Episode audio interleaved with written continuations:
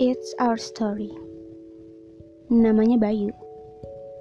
Anak laki-laki berusia sekitar lima tahun yang gue kenal saat gue mulai sekolah di taman kanak-kanak. Gue nggak ingat persis bagaimana bisa gue bertemu dan berteman dengannya. Yang gue ingat bagaimana setiap harinya gue selalu pulang berdua dengannya. Loh, kok lo pulang sendirian sih? Emangnya gak dijemput? Jadi, rumah gue dan sekolah TK gue itu deket banget. Dan gue kayak dari awal sekolah pun gak pernah dijemput sama orang tua gue. Jadi, udah mandiri dari kecil.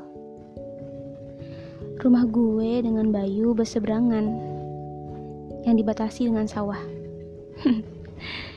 Buat lo yang belum tahu, daerah Cilengsi pada zaman dulu dikelilingi oleh sawah.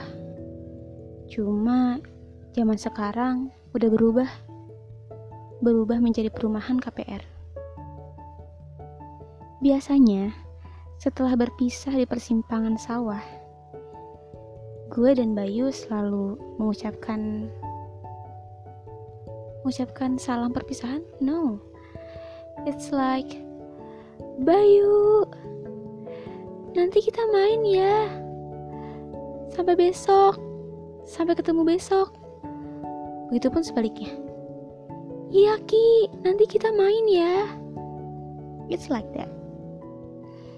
Itu adalah hal-hal yang gue ingat tentang Bayu. Dia adalah sahabat gue sejak kecil. Tapi setelah kita lulus dari TK, gue udah jarang banget dengar kabarnya. Bahkan ngelihat ke arah rumahnya sepi banget. Seperti nggak ada Bayu di sana. Mungkin kalian juga punya ya sahabat masa kecil yang mungkin sama nasibnya dengan Bayu.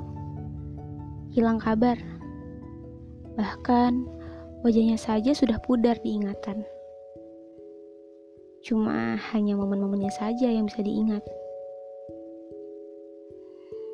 So, itu adalah cerita gue tentang sahabat kecil gue. Jika lo semua punya sahabat sejak kecil, tolong banget jaga mereka baik-baik agar persahabatan lo langgang sampai lo tua. So, terima kasih teman-teman yang udah dengerin podcast gue hari ini. So, salam sayang.